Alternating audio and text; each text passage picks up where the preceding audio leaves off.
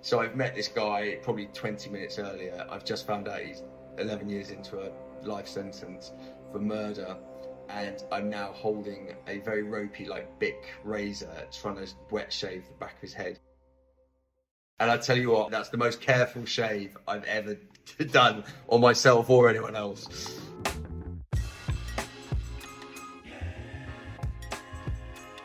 Welcome to the No Notions Podcast. Please leave your notions at the door and come on in.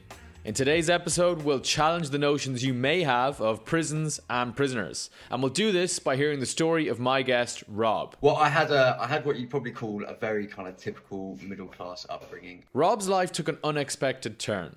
Finding himself a little lost in his 20s, he started running a fraud with some friends, which ultimately led to him getting caught and doing time in prison. The value of the fraud was just over £2 million. I was doing a job that I absolutely fucking hated. My life was quite chaotic. I was in active addiction at the time. I was using drugs quite heavily. I was approached by a couple of mates from uni who had a little venture going, which I figured out pretty early on was not strictly street legal. We're going to hear some of Rob's stories from prison. They all had their gardening gloves on. Three of them flew into the guy's cell. You then heard quite a loud kerfuffle. The guy, I think, got stabbed 8 times. If you enjoy this conversation, I urge you to check out Rob's podcast, Banged Up, where he speaks about all things prison life. Let's get into my conversation with Rob, and we start on the day of his arrest. So the day you got arrested, tell me what happened. I think it was about 11 o'clock in the morning, and I was sat in my little mini office. We had 2 offices. We had a big open one, which probably had 15, 20 people in, and I was in a separate one with kind of, I think, 5 or 6 of us.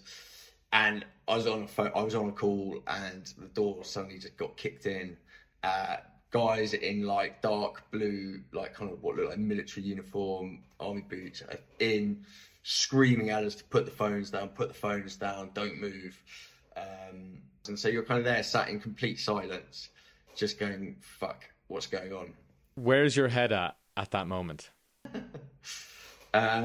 Spinning, I think, is the short answer. Your mind is racing, because I knew what we were doing was illegal. So, you know, I'm sure for a lot of the other guys, they were going, what the fuck's going on here? Because they think they're just working for some, you know, regular, slightly unconventional telecoms business.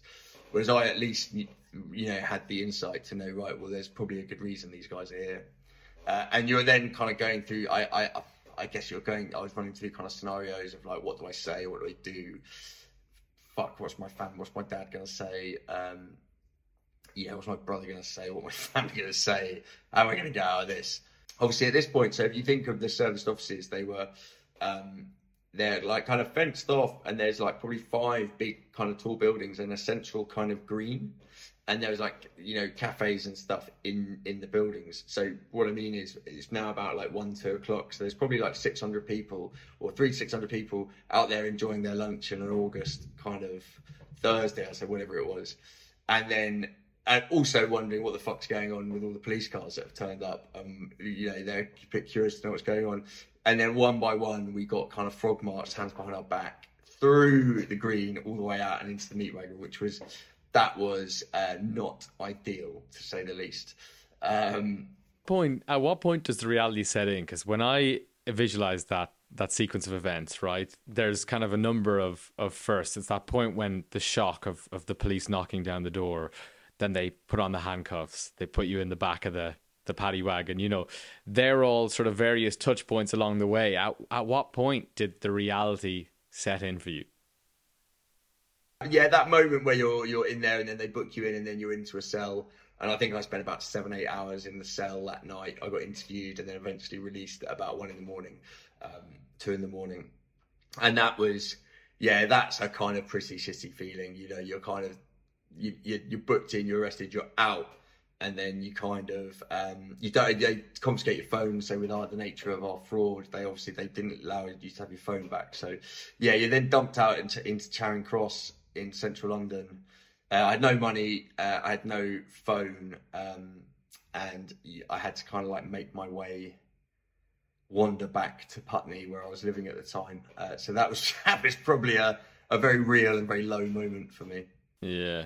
So you were eventually charged and your case was brought to court.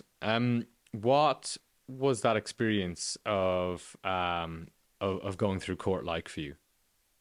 Well, yeah, I mean, you say eventually, yeah. So I actually spent 3 and a bit years on bail. So the nature of our case, what they call a very paper-heavy case, it took a long time to process. So it was a really long, drawn-out process before we even came to what was going to be trial. So initially, I had a defence team. It's quite a long process, but I got some lawyers. We built a case for my defence.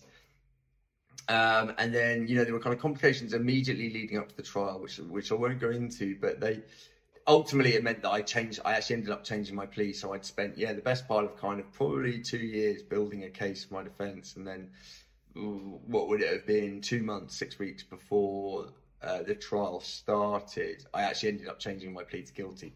So I didn't end up going to trial. I pleaded guilty beforehand. But the process of going through the legal system, so going with my defence team, building a case, I wouldn't rush to repeat that. It's kind of incredibly stressful. And this is not to ask anyone to get their tiny violin out. I mean, look, I caveat all this with I'm aware it was kind of all sort of brought on myself, self-induced. So I'm constantly having to lie to my legal team. So I don't know if everyone's listening. So unlike where you might have seen the movies or what have you, where, you know, you tell your lawyers I'm guilty. And I believe the situation is slightly different in America. But here, if you tell your legal team you're guilty, they cannot then go to court and defend you.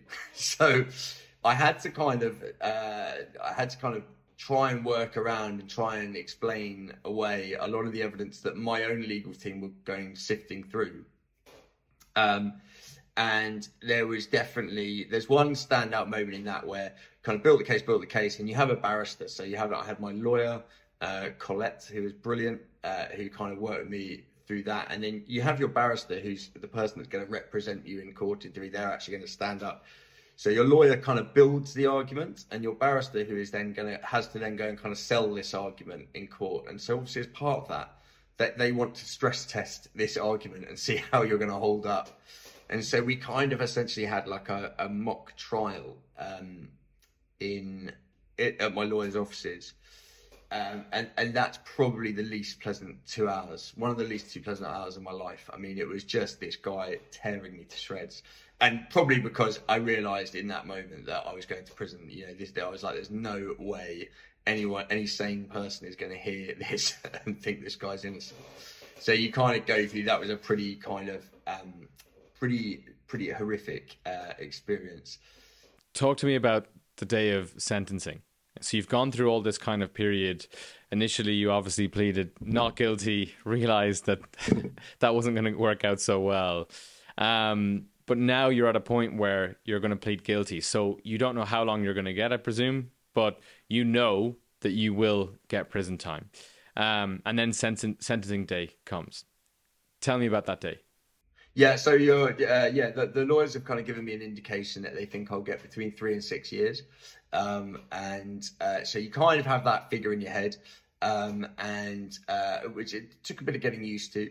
But then once you kind of wrap your head around it, I think that kind of helped. I'd been staying with my aunt and uncle. My brother came down to have the last dinner with me beforehand, and then my aunt and uncle took me up with my brother came as well, took me up to court on the day. So I was sentenced at Southwark Crown Court, which is in kind of just around the corner from London Bridge, in central London.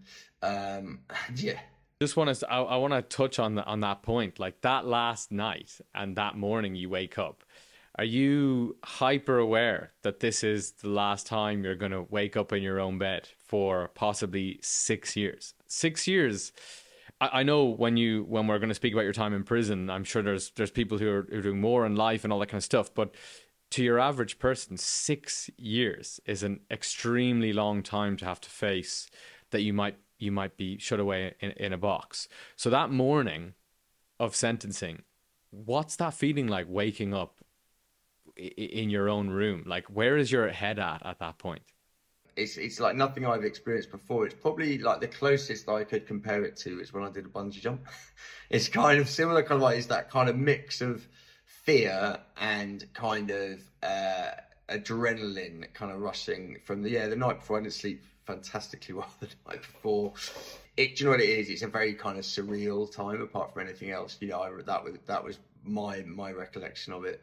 Do you know, there was not a lot of information around what to do. It's a really interesting bit. It's part of the reason that kind of it inspired me to do Banged Up, to do the podcast, because there just wasn't a lot of information around what to expect going into prison. And you kind of, there are a few of these bits you could read online, but you get kind of mixed information. Like some of them were like, you can take a PlayStation in, some were like, no, you can't.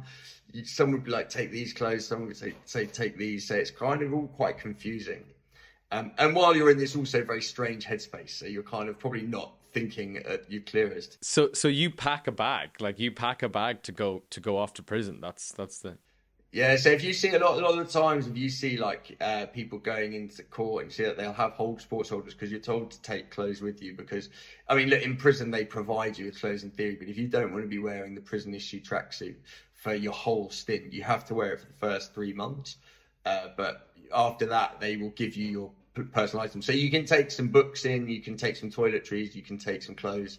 And yeah, so you've got a little bag packed with you. When you're in sentencing, I have a particular fascination about that moment when the judge is reading out the sentence. 'Cause to me, I don't think I can picture anything like it, to be honest, like standing there waiting.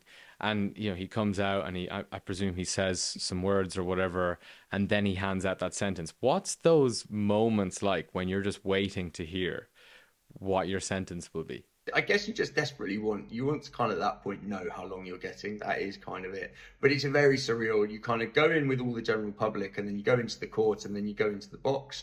And that's a kind of separate, almost like room with a big glass front in the courts we were in Southwark.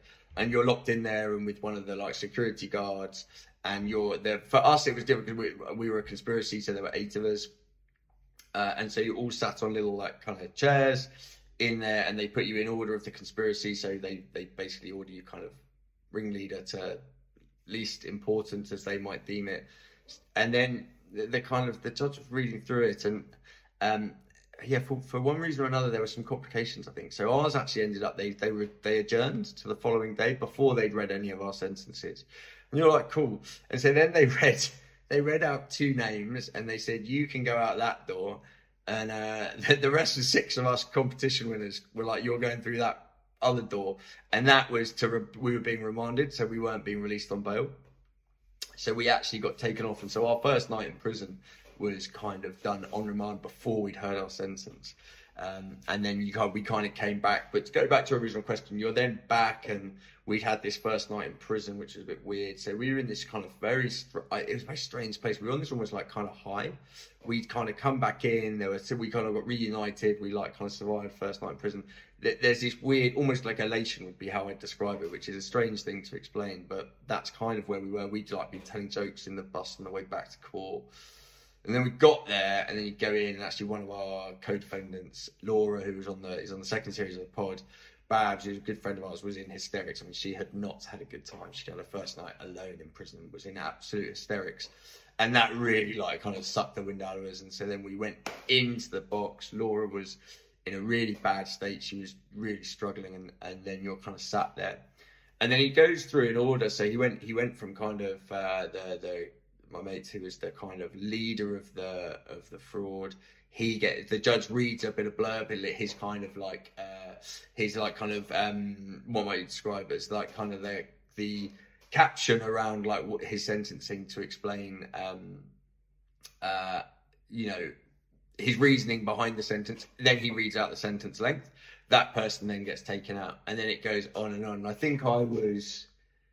Of the 8 of us, I would have been 6th or 7th on the indictment. So I was kind of relatively then. So I get to see everyone having their sentences read out, and it's kind of the anxiety kind of builds as it goes through. I then remember the judge got to me. He kind of says, you have these kind of guidelines, sentencing guidelines. So he reads out like kind of where he sees you in that. I think he gives you have like, you know, he'll explain that, oh, there were some mitigating circumstances. So for me, it was kind of, and they're typically like no previous convictions. These are like the standard ones, things like that.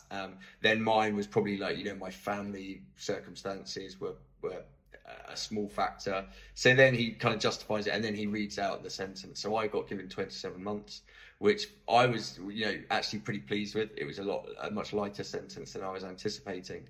And then you literally read the sentence. I, quick wink to my brother just to kind of try and let him know I was okay. And then you're out and you're escorted out and you're taken down to the cells underneath the court. So you're whisked off to prison. What is that journey like? I have in my head a sort of vision, and again, putting myself in sort of your headspace at that moment, right? You're brought into the prison van. You're in these sort of compartments within the prison van. Is there this sort of surreal element of like driving through the city on your way to prison, knowing that you're not going to see the outside world again? Like maybe that's not a factor, but I'd almost be trying to soak it all in a way, because you may not see it for another 27 months. No, do you know what? You've actually nailed it there. That's exactly what it is. I mean, it's very surreal. So you're like down in the cells. My barrister came in. It's the first contact you've had. He comes and sits in the interview room with you. I kind of completely broke down at that point. I was in like hysterics. Like kind of, it's just this release of emotion. It was kind of 3 years of build up. So you've kind of done that, then you go back in the cells, you kind of compose yourself a bit, then you're out in the bus. I was with three of my best mates, to carry those mates out, a very different experience. So it's also then it's like almost like schoolboy joking around, that kind of, it's this sort of weird roller coaster. But yeah, as you're driving through, so you're taken out through Southwark, and we were taken to Wandsworth Prison. And I mentioned it on the pod, but the irony of mine was that I could see my flat. We basically almost drove past my old flat on the way to the prison. I used to live in Wandsworth. So you kind of, but you know, you're the first person I've heard say that. That's exactly, you are soaking it in. You're palpably aware that this is your last bit of freedom. Like, you're not free, you're in a van, but you are driven through the kind of free streets, as it were. And then you get to Wandsworth and then you're through the gates, and that's a kind of, that's another one of those real kind of like, watershed moments in the experience, where you're suddenly going from streets of London, and it's all very familiar to me because it's like kind of where I lived, and then suddenly you're behind the walls of the prison and you're into kind of alien territory. That first night, you lie on your bed, you lay your head down to go to sleep. What is that like? Wandsworth is like a big old Gothic prison. It's a really intimidating place. You go in and it's absolute chaos. There's quite a lot of people coming down off drugs in there. You're in survival mode a bit, like, and it is that. And you're probably aware that, like, crying on your first 20 minutes inside is not going to help you. And so, yeah, there's probably an element of kind of repressing a bit of that at some point, yeah. Were you scared? Yes, terrified. For the first 2 weeks, I mean, you're absolutely petrified. Because the only place you've ever really seen anything about this in is in films, and films always glorify, go to the extremes of the kind of violence, etc. To be clear, there are elements of that, of prison, and especially Wandsworth, that do fit the stereotype. It's a very violent place. There's, if you compare that to where most people listening to this live, I suspect, Wandsworth is especially E Wing, the induction wing, there's a huge amount of violence there. Both against officers, against other inmates. What was the violence like in there? And I suppose more specifically, what was your first exposure to violence in prison, and how often would it happen? I mean, every single time you'd be let out, there'd be one or two fights. Typically, that was centered around drugs, so people in drug debt. Hadn't paid it, but then there was also quite a lot of gang violence in there, so around like kind of the London postcode stuff, so there's quite a lot of that going on. And then just your kind of, someone said the wrong thing to the wrong person, so that kind of happened as well. And actually there were other areas of the prison, other wings, that were known to be way more violent than ours. Did you see any stabbings? When I was in Highdown, it was the second prison I was in, there was a guy, it brought to my attention that four lads were going down to this guy's cell. They'd heard he'd got some drugs in. They wanted to get their hands on it. So the four of them went down. It was pointed out to me, but they all had their gardening gloves on. So that was always a bad sign, because obviously they don't want their fingerprints on the weapons. They went down. Three of them flew into the guy's cell. One of them shut the door and stood kind of by the doorway. And you then heard quite a loud kerfuffle. And then three of them pulled out. The alarms went off. As soon as the officer saw it, the alarms go off, and then you're back in your cells. You have to go back into your cell at that point. And then we later heard the guy, I think, got stabbed 8 times. He survived, thankfully. They call it pointing, so they'll they put their finger or thumb quite near the edge of the blade, so that the idea is that when they stab them, they're not trying to inflict a deep wound. I mean, it's not a completely watertight kind of approach, I don't think. I think that probably does end up with some quite serious injuries. But no, the guy survived. It's probably less common than most people think. The serious violence like that, the stabbings and the kind of, very, very serious stuff. But the kind of fist fights and that kind of thing is pretty regular. It's sort of fair to say that, your exposure to that sort of level of violence or even the stabbing situation there, your exposure to that before going into prison was fairly low, right? You would take it differently to someone who's sort of grown up with a life of crime anyways. You know what I mean? So how did you adjust to that? I think I'm probably describe myself as a bit soft in a lot of ways. And so, I definitely found that hard. There was some kind of gang rivalry going on between my cellmate his friend had acted as the lead witness in one of the other guys. One of the guys who'd done the stabbings was a lifer. He was in for murder. And the key witness in that guy's trial, the guy who had seen him kill someone, was a friend of my cellmate. And so it was brought to my cellmate's attention. If they get you in the cell, if they manage to come into the cell and shut the door, because you can shut the doors, you can't lock them. But he said, if they get you in here, you're fucked, because they can have you for as long as it takes for the screws to notice, and that can be quite a long time. So he said, if anyone tries to come into the cell, you've just got to rush them out onto the landing. But the nuance there is you can't then be seen to be trying to draw the screws' attention, because then that's seen as kind of a form of snitching. So you basically, he was like, right, you've got to try and get them out as kind of loudly as you can without looking like you're trying to be loud, and hope that then by the time the screws, they've then only really got you for like 30 to 60 seconds until the screws get there. So I'm sitting there at this point, all the colour is drained from my face and I'm just going, how have I fucking got here? And to help matters, when the doors are open there in Highdown, you've got someone coming to your cell door. I mean, I at this point basically flat refused to leave the cell. I was like, I'm safer here. But then you have someone that comes to your cell door about every 30 seconds, like asking you for some tobacco, asking you for some sugar, asking you for if you want to buy some spice, asking you to buy some drugs, if you want to sell some drugs. So it's like a real hive of activity, which didn't help my anxiety, because, every time someone came to the door, I kind of half jumped out of my skin. Someone who's serving life, a lifer, I presume you came into contact with plenty, you shared cells with them, maybe friends with them.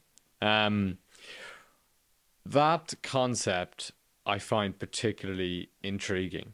The notion that somebody would have to spend the rest of their life in a box like that. I find it fascinating, because I don't think I could ever face up to that myself. What was your experience of lifers? Yeah, contrary to the kind of name, often lifers are not serving life. They're serving, one of the guy I shared with in Wandsworth was coming, he was going to do 14 years. 14 years is just so hard to wrap your head around, and that's what I mean. Like, what was their attitude like? How do they get through it? Like, from your observation of it, how do they get through it? My experience was they were actually much more mellow. and relaxed. And the guy I shared with in Wandsworth in particular was almost kind of, he had longer left to serve in prison here. He was actually then being, he was going to be extradited back to his home country. He was from Nigeria originally. That was due to take place a couple of years later. So he had longer to serve than I did. You'd have thought he was getting out next week. You know, he'd already served 12 years of his sentence. So he'd already done it. He was convicted when he was very young. He was convicted when he was 17. He was kind of almost like, you know, tail end of a long sentence. He was on the home stretch as he looked at it. They generally don't get into too much trouble. You know, you might think, oh, someone's in for murder, they'd be violent. They're often like pretty chilled because, you know, they're in there for the long haul, so they might as well try and make it as easy as possible. So they tend to not push too hard resist against kind of the rules. They've learned to just go with the flow. I learned not to judge as much, I think, perhaps might say, you know, I think you could apply that to a lot of the people I met in there, that when you hear the circumstances, you don't condone it, but you understand it a lot more. You know, the guys involved in, you know, getting in fights and that's just, you know, the world that they grew up in, and it's not as big a deal. For a lot of the people I met in there, I think it's a much more common occurrence than for someone like me. So we're good. You shared a cell with a murderer. What was that like? He was kind of a fridge with a head. He was a big, big unit. He was quite a bit shorter than me, but considerably more muscly. He asked me how long I'd been in. I said 3 months. And then I asked him how long he'd been in for, and he said 11. And I thought he meant 11 months. He then said it was 11 years. Well, he then went into the kind of separate bathroom we had and went to wet shave his head, and then I said, oh, he's like, I've been in for 11, and I went, oh, what for? And he went, oh, I copped at M. And at this point I'm like, I don't know what that means. And I said what? And he went, oh, murder. And that is a pretty good conversation killer. And I realized that he'd meant 11 years he'd been in for at this stage. And so I think he then laughed because I was so clearly like stuck for a follow-up question. But he kind of laughed. He then came out. And then I had this very strange scenario where he asked me if he'd shaved his head properly. And he turned around and he missed a strip right down the middle at the back. Because you don't have a normal mirror there. You have these tiny little squares. And so this was my first kind of proper dilemma in there, because he asked me if he missed a bit. And I realised that if I said no, he was going to walk around the wing, and eventually he'd find out that I'd lied, and I'd let him walk around the wing like a dickhead, having missed his head. So that wasn't going to go well. But I knew the other option was I said yes, and I knew the follow-up to that was, which is what happened. He said, right, can you shave it for me? So I've met this guy probably 20 minutes earlier. I've just found out he's 11 years into a life sentence for murder. And I'm now holding a very ropey, like, Bic razor, trying to wet shave the back of his head. And that was one of those real moments where I thought, Jesus, how have I ended up? And my mates can see me now. And I tell you what, that's the most careful shave I've ever done on myself or anyone else. But then we ended up chatting, and I asked him about the circumstances around the murder. I kind of figured he told me, so I was like...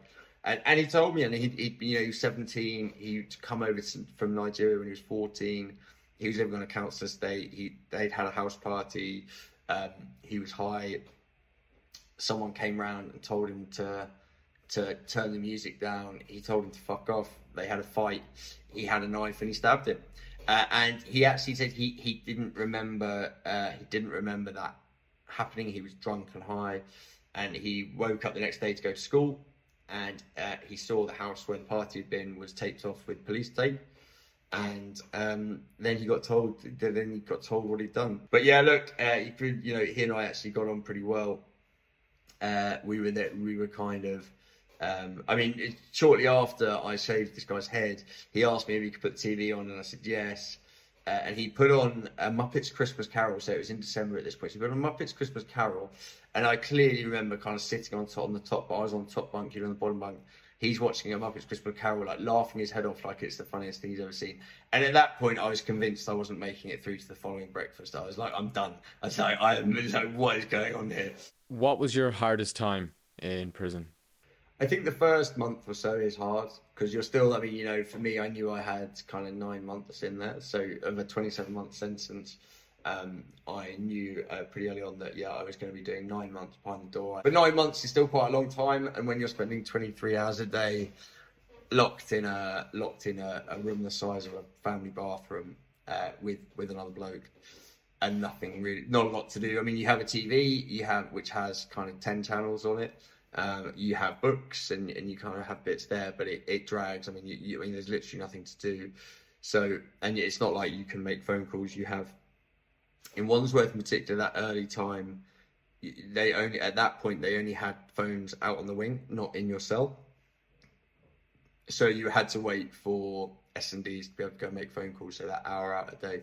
So there's a long time to sit and think there, and you're thinking, God, this is you're a long way off home. So I think, probably that first month. Is the lack of privacy hard to get used to? Obviously, in some cells, I presume there's no, the toilet is in the cell. You're sharing with one other fully grown man in bunk beds, and there's an open exposed toilet. How hard is that to get your head around? I mean, I remember the guy I mentioned earlier, Harry, who I got on really well with. He was a real character, but I remember clearly on Christmas Day, I woke him up. I was having a shit and my knees were basically touching his head. He was in bed and it woke him up. I remember apologizing to him. I was like, sorry, mate. And then he was so used to it. He'd been in and out of prison for a long time, and he just laughed. And then we kind of said, Happy Christmas. And then you kind of crack on. And I think that was one thing that you just kind of, there's definitely some awkward moments, but you've just got to crack on with it. I think that's one of the things I'd struggle with most, is actually just the lack of, like, obviously people are extroverts and introverts, right? But if you're particularly introverted, like I would say I need certain time to myself. I think that's what I'd struggle with most. Like, there are just days when you wake up not feeling up for it. I'm sure there's good days and you sort of sail through and, it's fine. But there are just days when you're just not in the mood, and it's not an environment where you can control that. And it's not an environment where you can particularly establish your authority to affect the situation. And I think that's what I'd struggle with most, is just that lack of that constant in your face, 100 miles an hour, like noise, people, all that kind of stuff. And I just nowhere to almost go to regroup and just process and recharge the batteries, At least that's my vision of it. For a lot of people, it's quite jarring going to prison where they're used to their own space. And I think that it's interesting you picked up on that, because I think that is probably a really hard element for people to adjust to, but it felt very familiar to me. So I actually didn't struggle with that too badly. What was the reaction of everybody else from your life at home to you going to prison? Was it a source for you? Like, was it awkward? Were you embarrassed by it? I presume it was a very gossipy scenario as well, because, if you're from a background where it's relatively normal, people will know someone who's gone to prison. It's totally normal and it's not that big a deal, but it sounds like for you, that's not the case. So what was everybody else's reaction to you going to prison? People were very sympathetic, and I actually found that more awkward. I found it awkward that people kind of almost felt sorry for me, because I was fully aware that I'd kind of done this. I'd made this real error of judgment. I was raised, my parents, my dad in particular, as I got older, my dad was very kind of quite moral man. And I think, so I was sort of patently aware of like kind of right and wrong, and that I had done wrong. And so I didn't feel I definitely deserved any kind of pity necessarily. So that's probably the thing I found most awkward when I got out. And now that you're out, how do you approach the conversation now? Say, you're going on a date, or you meet a girl, or you start dating, or you make friends, like eventually it's a big part of your life, right? So eventually, and also you don't, it's not a secret, you do a podcast about your time in prison. How do you navigate that, and what's the sort of reaction? There was a time afterwards, I was single in prison, I was single afterwards, and I was dating, and that's it. Yeah, that was it. That probably was a time where I did find it awkward, and I, like, there is that kind of like, well, when do I bring this up? Like, it's kind of, and I, again, I would just generally bring that up quite quickly. I felt like I wanted to just get it out in the open, and then look, because I guess I was kind of thinking, if someone doesn't like that, I'd rather just get it out there, and if that's an issue for them, we figure it out sooner rather than later. And yeah, like, honestly, it was probably quite a good icebreaker with some people. Some people, I found people quite interested in it. I'm quite interested in it. I was quite interested in my experience. And then, as he said, I made a podcast about it, so I can't complain too much about people asking me about it. Your day of release, what was that like? What was the first thing you did? Did you drive straight to McDonald's? Well, I was out into a car park in Rochdale, middle of nowhere, and because I'd been let out early, my aunt and uncle, who were coming to pick me up, weren't there yet. So I was but I had no phone. So I had this weird half an hour where I'm like, are they here? Are they not here? I'll just wait here. And then in the end, I had to go down to the BP garage at the end of the road and ask them if I could borrow their phone. I was like, funny story, I've just been released from prison and I can't get hold of the people collecting me. Can I borrow your phone? Thankfully, I think I can't have been the first person that's had to do that. So the very nice lady behind the counter there kind of let me, and I rang and I could pick me up. No, and we then actually went straight back to, we went back to my uncle's. I had some food. I think, I can't remember my first meal probably. I think they had some they'd had a barbecue. So I had some leftover barbecue food, which tasted amazing. That first breath of fresh air as a free man, is that a moment? Yeah, definitely. But I think underwhelming. Like I said, I kind of, you big it up in your head and you kind of think, yeah, this is going to be this huge experience and I'm going to have this, it's this kind of like Shawshank Redemption moment where you're out and it's kind of, Andy Dufresne, you're free. And it's really not like that. I mean, there is a wave of like, I'm free, but it's probably like tinged with anxiety. It's kind of, you're back out into the great unknown. You've lived in this world of extreme regiment, everything is done to the minute. Your door's unlocked at 8, you're in at 12:30, whatever, to the minute, and you have no control over it. And then suddenly you're out and you're like, well, what the fuck do I do now? I'm used to being, I've spent 9 months being told what to do. You wouldn't think it, but in 9 months, you're right. I mean, around that time, especially kind of early 30s, people have had kids. I think I'd missed 5-6 weddings in the time I was away. So you kind of, yeah, the world does, it definitely moves on, and you kind of, you do feel you've kind of missed it partly. How has prison changed the way you view the world? I think I emerged a better person from prison, I think. Maybe not immediately, but I think in the aftermath and kind of how I... Yeah, I think when you're being booked into Wandsworth Prison, you don't feel like this is a success story. So you're forced to kind of reflect on what have you done wrong, what decisions have you made to kind of land you in that position. And I think, like I say, not in the immediate short term, but I think ultimately it kind of started the ball rolling with me becoming much happier. And how's life now? Yeah, good. Yeah, like I said, I mean, I touched on it earlier. I'm kind of, I am now at a point where I'm in active recovery. So I'm kind of, I think my addiction was a big part of like my story. And I think I'm approaching 6 months clean and sober, which has been a huge kind of change in my life and a real positive element. And yeah, I'm well, life is very good. I've, kind of in a nice, loving relationship.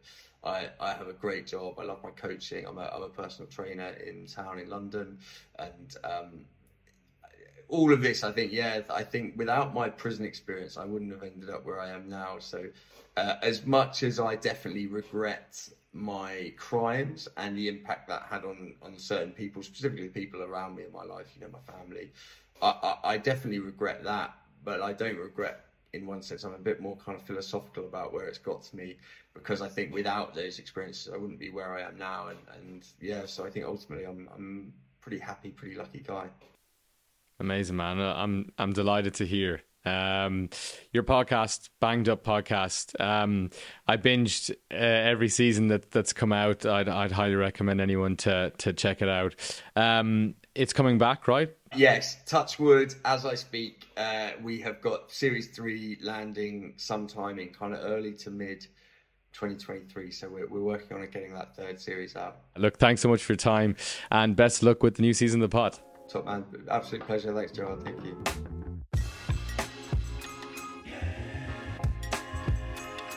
A massive thanks to Rob for being so open and honest throughout our conversation. If the topic of prisons and prison life interests you, you can check out his podcast, Banged Up.